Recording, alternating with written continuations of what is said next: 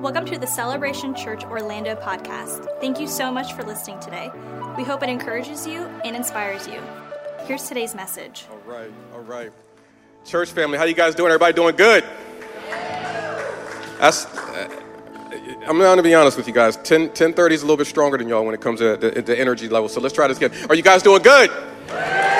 All right, there we go, there we go. I, I, told them that it's going to be a little bit of a competition to determine. It's like having your children fight for your love. Um, the, the 1030, um, they're, they're, they're coming on your heels. This is still like my favorite service. I want y'all to stay put, but I just want y'all to know y'all gotta, y'all gotta work with me here. Um, but I'm, I'm excited for, for everything that Pastor Nate shared and everything that we have coming up um, as a church. Before I, I jump into today's message, though, if you give me a second to get situated here, um, I, I, do want to take a moment to, to enter into a, a quick moment uh, uh of prayer. Um, you know, as we as we shared, you know, we're, we're in a season of, of fasting and, and praying and being sensitive um, before the Lord and just making sure that we we let our petitions go before Him. And, and prayer night's been amazing. In fact, just the entire momentum of this fasting season has really allowed us to kind of just really dial in that frequency, which is what we wanted to do. Uh, but there are times when when circumstances present themselves that that cause us to ask, what what is our response in, in these moments? And, and so, since the last time we've gathered, um, we've had like two mass shootings in, in the country. And, and then we just had the releasing of the footage of, of the young man who, who lost his life, which is naturally causing a lot of unrest across, uh, across our country. And, and so I think in moments like this, we have to ask ourselves what is the, the church's response? in moments like this? How, how do we respond in these moments of, of crisis and, and pain? Well, you know, the Bible tells us in, in Second Chronicles that if my people who are called by my name will, will humble themselves and pray, turn from their wicked ways, then I will hear from heaven, and then watch this I will heal the land. This is a declaration of on earth as it is in heaven. And, and as we look around in the world right now, our earth doesn't look anything like heaven. And, and if it's any, you're anything like me, I, I know that if I could be quite transparent with you, it seems like there's no shortage of bad news. There's, there's no shortage of crisis. There's no shortage of drama. There's no shortage of, of division. And, and, and what can happen in these moments when we're just bombarded with it so much, we can become numb to it. It's called empathy fatigue, where we, we care about it, but we can't carry it. And we just slowly begin to get numb to it. And, and then things that used to shock us just become things that we just issue out hey, I'm praying for you. my, my thoughts are with you. But, but these are things that should really compel the church to pause and say, man, can we invite God into this? Can we really begin to process and ask ourselves, what does God want us to do? What is the, what is the kingdom response in moments where we just see such a deep loss of life? If, if I can be honest with you, last night as I was thinking about this message and, and I couldn't move past what I'm sharing with you right now, I, I began to find myself thinking about this idea of, of lament. This is the biblical expression that God would expect from kingdom minded people. What, what lament means is it's personal wholeness but public grief. I'm, I'm, whole as an individual. I recognize that I'm in a good place with God, but I recognize that there's a place for me to, to grieve publicly because Paul says we celebrate with those who celebrate, but we grieve with those who grieve. And, and, and when, I, when I think about moments where there's such a loss of life and, and, and so many things, I think about what the new year means for every single one of us. Every one of us turn the page of the new year with an expectation that we have dreams and plans and looking at our calendars and looking forward to vacations. And every single person that has lost their life, they start off the new year the same way that we did. But now their families are planning for funerals and making adjustments that they will probably never recover from. But what I believe that we're called to do in these moments is not to become numb, is not to become indifferent, but to literally just be the church and have a moment of lament. That means that I am whole, I'm in relationship with Jesus, I'm gonna be okay. But God, we need you.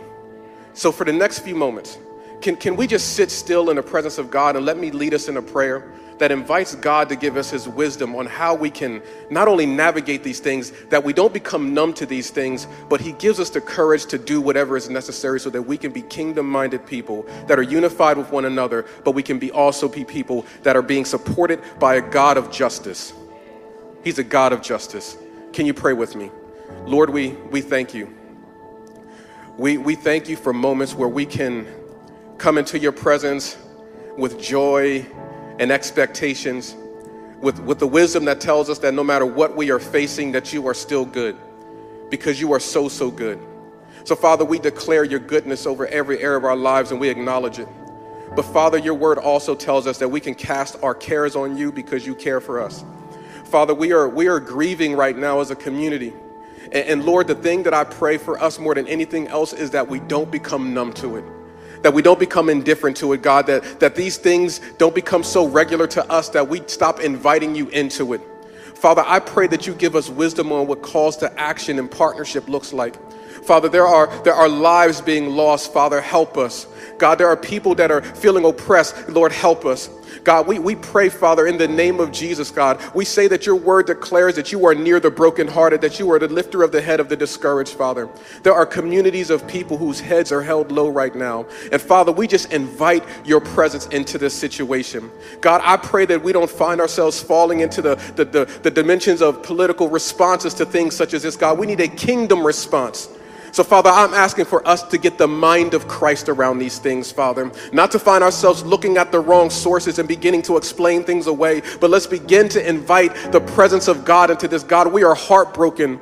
We are crushing over the mothers that are grieving, the fathers that are grieving, Father, the grandparents that have been, that are, that are gone now, God, for the family members that are trying to adjust to loss of life, God. We're, we're praying for this land, God. So we're, we're repenting, Father. We're repenting for any part that we play, God. And I pray, Father, that the church can rise up and truly be the kingdom implement in this world, Father, so we can begin to see on earth as it is in heaven, that we can unify, Father, and begin to really declare the name of Jesus. These promises that we speak, these things that we read about, Father, allow us to be the demonstrators of it, Father, so it can have a ripple effect, Father, so we can truly begin to walk in victory in every area, Father. Lord, we're heartbroken, but we know that you're with us. We invite you into this, God, because with man it's impossible with man, it's impossible, but with God, nothing is impossible. Heal your people, comfort your people, be with your people. In Jesus' name. Amen, amen, and amen. Can we put our hands together for the goodness of God in, in moments like this?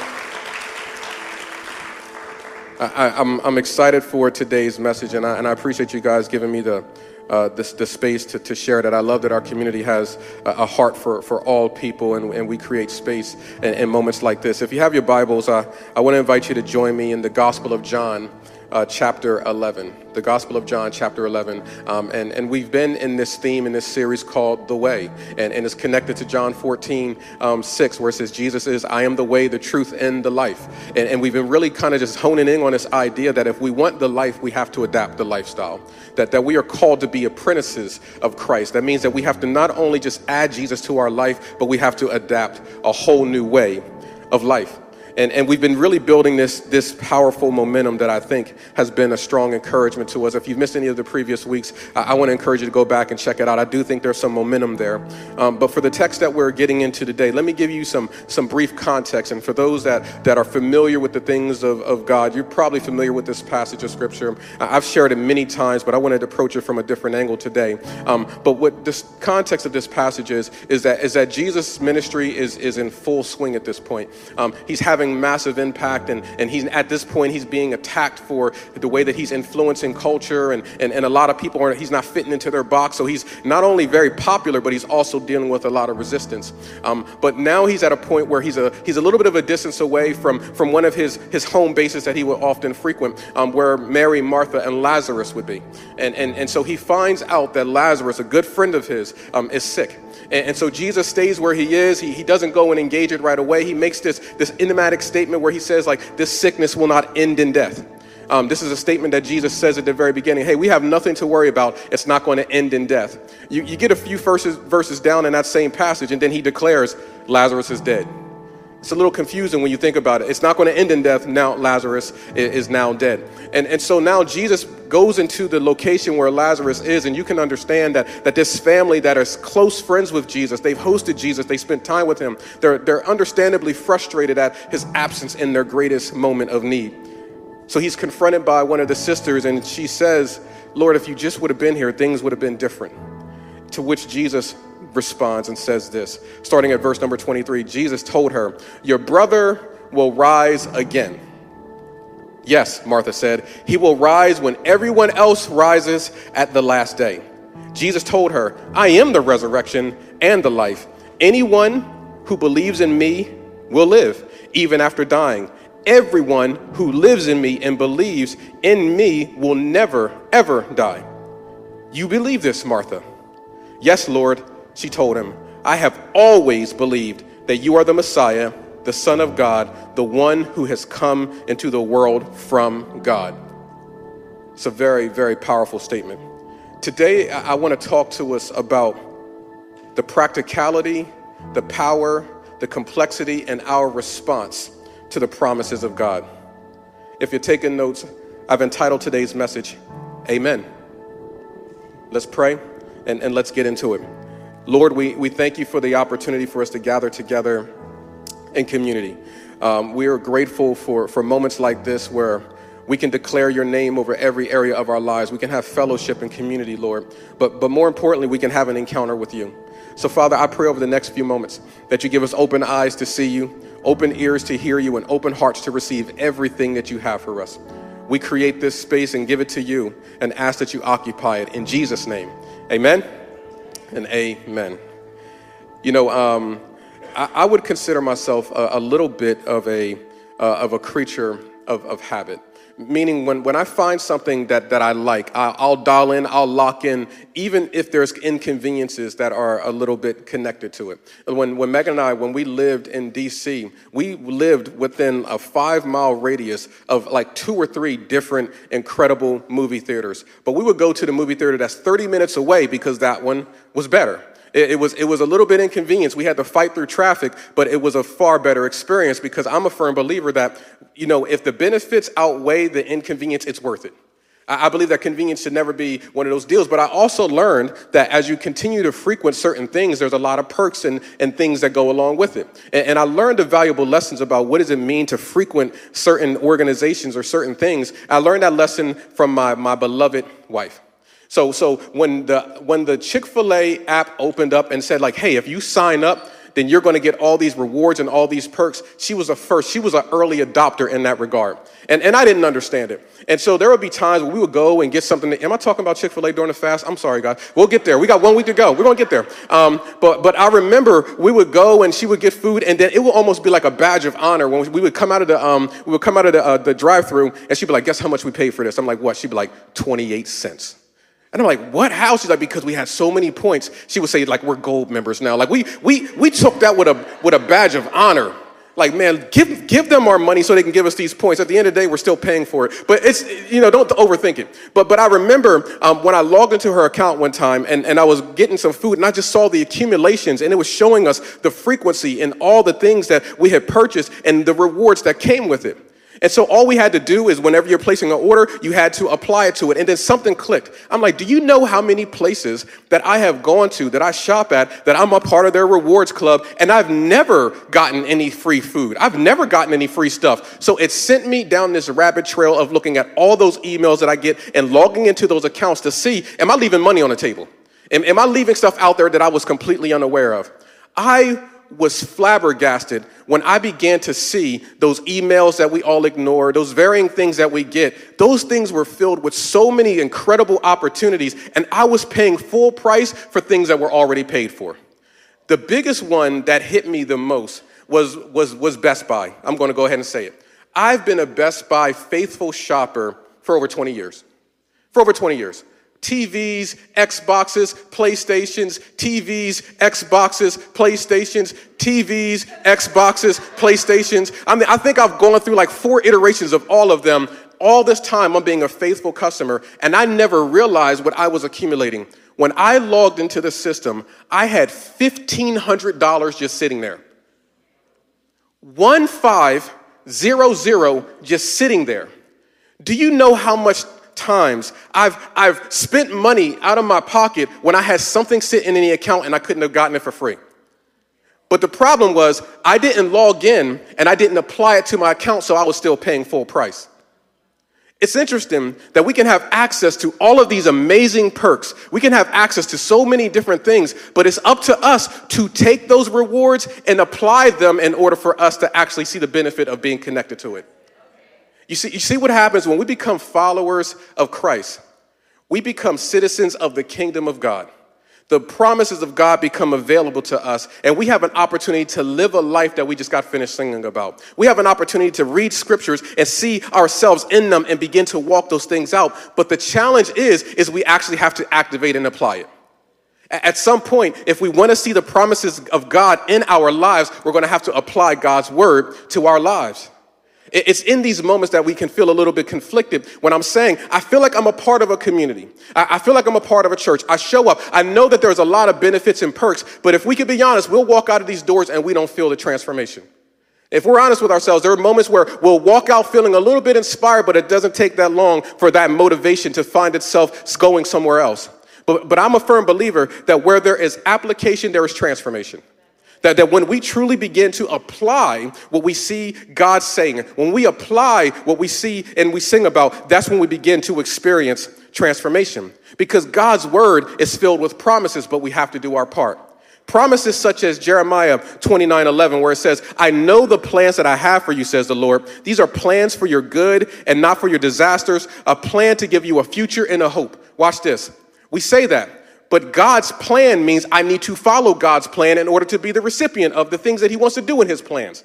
We, we have promises such as Deuteronomy 31 and 6. He says, So be strong and courageous, and do not be afraid, and don't panic before them. For the Lord your God will personally go ahead of you. He will never fail you, and he will never abandon you. That means that God is saying, I'm going to fight on your behalf. That God says, I'm going to go before you. But when he says, I'm going to go before you, that means that I must follow him. If God goes before me and he's fighting on my behalf and I'm not following him, I'm not going to benefit from what he is fighting for. I, I, went to the, the, grocery store just yesterday, and, and while I was there, I, I, saw a mother, and she was looking around a little bit panicking, calling out to her son. And, and as she called out for him, he says, I'm, I'm over here. She said, Well, where are you? He said, I, I, I lost you in the crowd. She said, I told you to stay close behind me. He said, But the crowd got in the way, and, and I lost you in the crowd. This young man knew that his mom was a place of safety, but somehow he got distracted. The crowd got in the way, and he began to go in a completely different direction. This, this is why when God and Adam are in the Garden of Eden and Adam enters into his sin state, God says, Adam, where are you? He wasn't asking where Adam's at because he lost his geographical location. God knows everything. What he was saying is, How did you get so far off track? I told you that there's opportunities and blessings in life, and where I'm looking behind me on the place that I told you to be, you're not there. Where are you? How'd you drift away so far? He said, You have an opportunity, but you have a responsibility to benefit from these promises that I have for your life. Promises such as goodness and mercy shall follow me all the days of my life, all the days of my life. But it also says, But I will dwell in the house of the Lord forever. So as long as I'm dwelling in the house of the Lord, the goodness and mercy is going to follow me all the days of my life. The problem is we don't want to do our part, but we're wondering why God's not doing his. I'm, I'm doing my part. I'm, I'm, I'm going to do my part, but I'm wondering if you're going to come to the place where you can benefit from it. If God says it, he's going to do it. And, and we're in a place right now where sometimes when we don't see it, we get frustrated and we begin to doubt God. But the, we know that God is a man of his word. Numbers 23 19 says this that God is not a man that he might lie, or the son of man that he might change his mind. Does he speak and not act, or does God not fulfill his promises? God is going to do exactly what he says he's going to do. God doesn't make empty promises. Isaiah 55 11 says it this way He said, It is the same with my word. I send it out and it always produces fruit. It will accomplish all that I wanted, it will prosper everywhere that I send it. That means that when God's word is being spoken over our lives, when we're engaging God's word in our personal time, when we're coming to church together as a community, when we're talking about God's word in the context of our groups, when God's word is being spoken over our lives, He said, I am watching over it and I'm making sure that it's going to accomplish everything that I said it's going to do, but you have a part to play. He says that my word will not return to me void. That's, that's language that speaks of a transaction. That's almost language of a covenant where God is saying, like, hey, the same way that you have promissory notes when a check is written to you, that's what my word is to you. It's promissory notes. They're promises that I'm writing to you. And you can take these things to the bank. You never got to worry about there not being enough money. You don't got to worry about overdraft withdrawals. You don't got to worry about me saying, hey, can you hold on that until Friday because I got to move some money around? You don't got to worry about none of that with God. God is saying, if I said it, I will absolutely do it because I watch over my word to make sure that it accomplishes everything that I said it's going to do, but you got to do your part. You, you, got, you, gotta, you gotta make sure that you're applying it to your life. Jeremiah 1.12 says, you have heard correctly, for I watch over my word to make sure that it accomplishes what I said it's going to do. But we have to be people who apply it. See, where there's application, there's transformation. Where there's no application, it's just information. Here, here's the thing I want us to understand the difference between knowledge and wisdom is application. We all can have knowledge, but when you have wisdom is when you begin to apply what you know.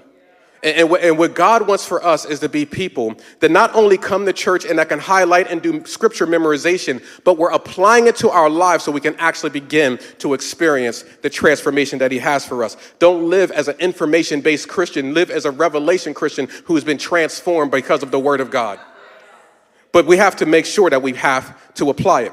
See, so now let's get into this text when we get into this text, we have this moment where, where the reality of death has now just come across Mary and Martha. Jesus shows up, and so they declare to him, Lord, if you just would have been here. Let, us be honest, we all have made that statement before. Let, let, me, let me give it to us in our paraphrased version. Lord, if you just would have moved on my timeline. Lord, if you just would have done things my way if God would have just shown up, if God would have just not allowed, if God, we all have those moments and it's completely understandable. However, she didn't recognize her time of visitation. She, she was talking to the solution about her problem instead of acknowledging that the solution was the answer to everything that she was struggling with. It's possible that we could be so blinded by our disappointment that we completely miss our deliverer. That we are so focused on what we don't have that we completely lose sight of what we do have. Jesus then says to her, He says, Listen, your brother is going to rise again. Like, I'm, I'm here now. Your brother is going to rise again. But, but watch how she responds. She says this I know he's going to rise in the last days with everyone else. Watch this, church. Mary and Martha had strong theology, but they had weak faith. They understood, yeah, like, yeah, every, like, yeah, they're gonna rise up at the last days like everyone else, but there's not anything special for me. That means that you can have a person that I believe God for the future, but I lose faith in the now. I, believe that I'll get healed on the other side. I, I, I believe, and, and what can happen is we stop praying bold, audacious prayers because we're trying to comfort ourselves and don't wanna deal with disappointments. We, we get to a point where we have safe faith can I, can I be honest with you guys? As, as a person who's been walking with God for many decades now, I remember going to church services and you're telling people to come down to the altar. Let's lay hands. Let's pray. We're going to declare God's promises over your life. That's it. There, there, was no, there was no escape plan to it. Here's what, here's, what modern, here's what modern church in practical context looks like when you're training people to pray. When you pray for them, don't give them false hope. When you pray for them, say God can heal you, but even if He doesn't, it's going to be okay. We end up having a faith that doesn't expect miracles anymore. We, we end up having a faith that's looking for an escape plan so we can be okay with our disappointment.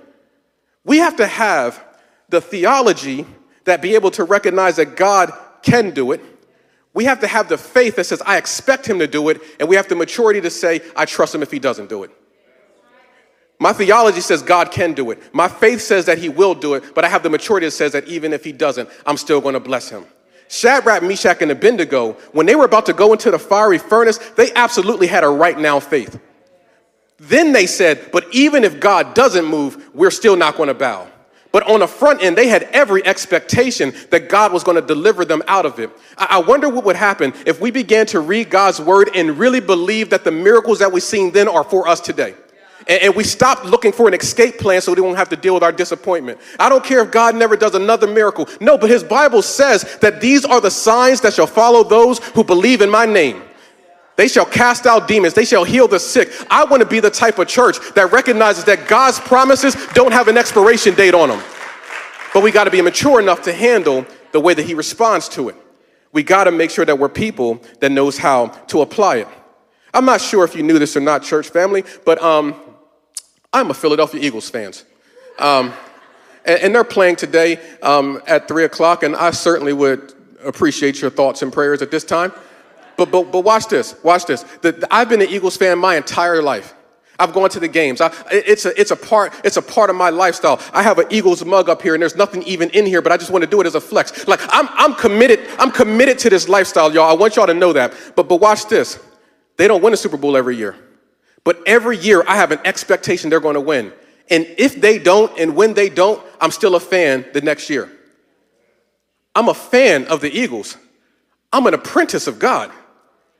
I believe, unfortunately, we become more fans of God and we ride the bandwagon. And when things don't work out, we jump off that bandwagon, we critique and we get upset. But what God wants is for us to be apprentices. If you can be loyal to your favorite sports team, how much more should we be loyal to our living God?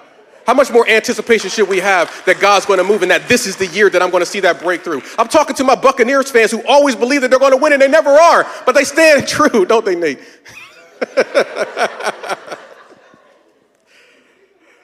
So, so, so, so we have to be people who apply. So, how do we practically apply God's promises to our lives? It's, it's two things it's agreement and alignment. Agreement and alignment. These are two concepts that seem related, but they have distinct meanings. Uh, agreement, let me break this down for us. Agreement means to be at harmony. It, it means to be on accord. The synonyms include to have a consensus, to accept, to come at oneness with me. It's, it's a vital aspect in order to move forward with any valuable relationship that you have. You have to have a measure of agreement. When, when Megan and I do premarital guidance with couples that are looking to get married, we go through a, a, several weeks of just looking at the varying perspectives, and then we ultimately are trying to come to an understanding or an agreement on how the couple is going to move forward or how they're going to be one. It's a process. Okay, you say this, she says this. She thinks about it this way, you think about it that way. Can we come to some level of an agreement so that when you guys are married, we can move forward with health and stability? Because what Amos 3 3 tells us is how can two walk together if there's no agreement? If we're not in agreement, how can we actually believe that we're going to make it to a destination that we never agreed that we're going on? See, Jesus, when he's talking to Mary and Martha, he, he says to her, I am the resurrection and I am the life. But he asks a very valuable question to her Do you believe this? Are, are we in agreement? The thing that I just said, me being the resurrection, me being the life, your brother being raised up, do you believe it? What Jesus was prompting her was that you, before you see it, I need you to say it. I need you to come into agreement with me. I need you to declare it over your life. I need you to have an expectation that I really am going to do this. I don't want this to be a theory. I don't want this to be a concept. But he asked the questions and says, Do you believe it? If so, I need to hear you say it. I need us to come into an agreement on it. I need you to declare it and decree it. Jesus was speaking the language of faith. See, we build our faith when we engage God's word, and as we as we read God's word, and as we're around the people of God, we recognize that God is not a respecter of persons. In other words, He doesn't have favorites. And as I begin to read the Bible, I say, what God did for them, that means that it's the same God that's available to me now. And so I'm going to begin to say, God, you did it for Abraham, I want you to do it for me. You, you did it for Moses, I, I want you to do it for me. You, you did it for Paul, I want you to do it for me. You begin to see the promises of God, and then you become into agreement with what God's word says, and you begin to expect that God is going to move. What agreement agreement says is, Yes, God, I believe that what you say is for me, is for me. This is why we see in, in, Matthew 18, 19, where Jesus says this that if any two of you touch and agree on any one thing, I will do it. There's power in our ability to agree with heaven if we expect to see it in earth. There's this power of agreement. So application starts with making sure that we come into agreement with what God says, but there's the other part, and that's alignment. We, we got to do our part and come into alignment. Agreement refers to us being on accord or unity or acceptance, but alignment refers to us getting in position. Agreement is conviction, but alignment is position. Alignment means we're getting things in order. We're going to put ourselves in a position to receive. Alignment is how we participate. The agreement is what I believe, the alignment is what I do. Now that Jesus has had this conversation with Martha and he says, Do you believe that I am who I say I am? Do you believe that I'm going to do what I say I'm going to do? Yes, Lord, I believe it. I'm in, the, I'm in agreement with you. I bear witness here. I have an ex- expectation that what you've just declared, I'm going to see it in my life. Then he responds with the alignment moment Where have you laid him? Let's, let's go for a walk so we can begin to walk this thing out. Where have you laid him? You see, I believe that the power in that comes because in order for us to see it, we have to go where we buried it.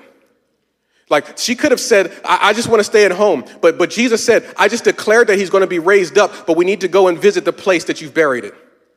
How often are we missing out on what God wants to do in our lives because we don't want to go to the place where the deliverance must take place? Deliverance isn't avoidance. There are times that I believe that we have to be in position to receive the miracle that God wants to provide in our lives. Mary went to the tomb of Jesus and she experienced a miracle because she was there to experience it. I wonder what are the places that God doesn't, that God wants to do a new thing in our life, but we just haven't brought ourselves into alignment, that we haven't begun to walk it out. Megan and I, when we went on our, our cruise during our sabbatical, um, the first day we got there, we were just enamored with the cruise. We wanted to walk around, we wanted to take it all in. But, but there was this moment where they said, hey, we're, we're offering um, free cruises, but you have to be there in order to receive it. So I'm thinking like, man, like, can y'all just send me a text message? Can y'all not just bring it to my room? We're going to sign up. But they said, no, you have to be there if you want to receive it. And so even though there was a lot of different places we could be, there's a lot of different places we could go, but we made it a priority that the only way that we could get this thing is if we actually show up and we're in the room and we're ready to receive it if our name gets called. It didn't. But but you see my point. We, we, didn't, we didn't win, but, but, but God is still good. But we have to put ourselves in position to receive it. I think so often we see God's word, we hear God's word, we, we want to believe God's word, we even come into agreement with God's word, but then when it comes time to come into alignment with it, that is the place where we fall short. He says, Where have you laid him? I need you to walk me to the thing that you gave up on and see me resurrected and do a new thing through it. The next thing that he says is that I want you to remove the stone. I need you to remove the stone. Jesus stands outside of the tomb where they put the bodies in, and there's a tomb that covers it up. But, but Jesus makes this statement I want you to remove the stone. This is where they interject. No, look, listen, he's been dead for four days. He's, he's decomposing at this point. It's uncomfortable. The smell is going to make all of us feel terrible. Like, we, we don't have to go through all of that.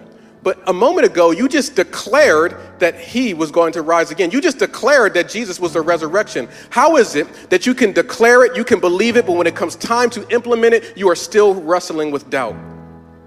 Jesus was saying, But if you want to see me do this new thing, you're going to have to remove the stone. I believe the one thing that keeps us from experiencing the miracles in our lives are the stones that are muffling out the voice of God. The things that God wants to speak all of our lives, but we haven't removed the stones. The, the things that God wants to do, but we haven't yet removed the stones. Re- removing the stone is how we bring ourselves in alignment with what God is about to speak. Jesus was about to speak a powerful word, but he said, First, I need you to come into alignment with it, and it's going to require you to do your part. I need you to walk it out, and I also need you to remove the barrier so that you can be in a position to receive what it is that I'm about to do. Where there's application, there's transformation. When they remove the stone, when they went to the grave, that's when God spoke and they were able to experience the miracle that he had spoke about earlier. What are the things in our lives that we've heard God speak about, that we've heard God say that he's going to do, but we still haven't taken him to it and we haven't removed the stones that are keeping us from seeing it? See, where there's application, there's transformation. God's promises are for us, but we have to apply it to our lives. Second Corinthians chapter 1 verse 20. For every one of God's promises in him are yes, and therefore in him say amen to the glory of God. All of God's promises are yes and amen. Amen means so be it. It, means so it is. it means to be firm or to be sure. Amen has such more significance than merely being the words that we say at the end of a prayer. From a scriptural standpoint, amen meant affirmation. It meant a commitment to what was just said. Or if I could put it simple, when we say amen, we are saying, I'm in agreement and I'm in alignment. So when we declare amen over something that was just said, we're saying, I'm in agreement and I'm in alignment. Man, God is for you. I'm in agreement and I'm going to align myself to receive it. So when we begin to recognize that when church tradition was beginning to grow, that the idea of saying amen began to move and have influence. We don't see it a whole lot in scripture. But what would happen is, as the preachers were speaking, the people would hear something that would resonate with them and they would say, Amen. I'm in agreement and I'm aligning myself to it.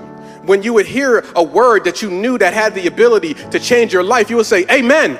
I'm in agreement and I'm aligning myself up to it when, when you would hear a promise that maybe you're not experiencing right now, but people would say, Amen. That was their way of saying, I'm in agreement with that word that was just spoken, and I'm going to align it, and I'm going to make sure that I see it in my life. That Amen is so much more than something that we say at the end of a prayer. It's not even just words that we sing, but it's a declaration from our soul and saying, God, I agree with what you say about me and my family, and I'm going to position myself to receive everything that you have for me. So in the church, they would call it call and response. As a preacher would say it, the people will respond to it. This is why we clap our hands. This is why we lift our hands. This is why we say amen. This is why we stand on our feet. It's our physical way of saying, I'm in agreement and I'm going to align myself to it. I want to see if you guys are in agreement with what God's word says about you. When the word of God says, Come to me, all who labor and who are heavy laden, and I will give you rest. When we say amen to that, I'm in agreement that God's going to give me rest and I'm going to align myself as long as I come to them. When the word of God tells us that those who wait on the Lord, he will renew their strength and they will mount up wings like an eagle and they will grow not weary and they will walk and they will not faint. That is when we say amen. I'm in agreement that I am not weary and I am not going to faint. When the Bible tells us that my God will supply all of my needs, when I say amen, I am declaring I'm in agreement and I'm going to align myself to it. I know that God is going to give me every single thing that I need. In Second Chronicles, when Jehoshaphat was completely surrounded, but he says, Do not be afraid of them or be discouraged because they're vast number. The battle is God's and not yours. Amen. I'm in agreement and I'm going to bring myself into an alignment that I am not fighting this battle on my own. When the Bible says that we are more than conquerors, amen, that means that I'm in agreement that I am more than a conqueror. I may not feel it right now, I may not see it right now, I may be looking at some opposition right now, but God's word promises me that I am more than a conqueror. I will be victorious. So when I say amen,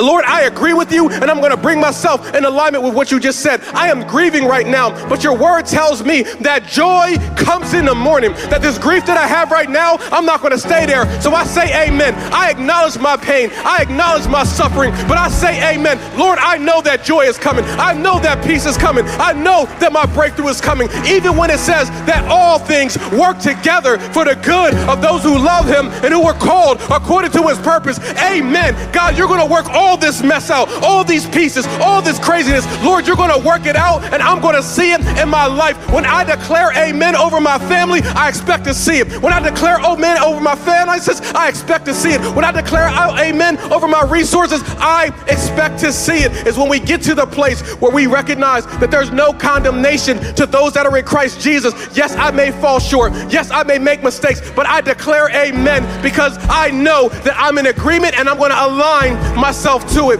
This is what it means when we say amen. This is what it means when we stand on our feet. I'm in agreement with God's promises and I'm going to align myself so that I can see it. This is who we are as a church, and this is what it means. Heavenly Father, I pray in the name of Jesus over every single one of these precious souls that, Lord, that we can live our lives of agreement and alignment, that we can live lives where we declare amen and we mean it from the depths of our soul. We agree with your word and we come into alignment with it, and we know that we can expect to see it. Uh, another promise that God issues is the promise of salvation. And what he says in John 3:16 that he sent his son to die as us and for us. And if we believe it, we will be transformed by it. Romans 10 tells us if we confess with our mouths and believe in our hearts, we shall be saved. These are promises from God, but we got to agree. Yes, I recognize that Jesus came and died, but I also would come into alignment where I confess it and I believe it. As we prepare to close, I want to ask this question. Maybe you're in here, and the next thing you need to do is to come into agreement and alignment, to say amen over your soul.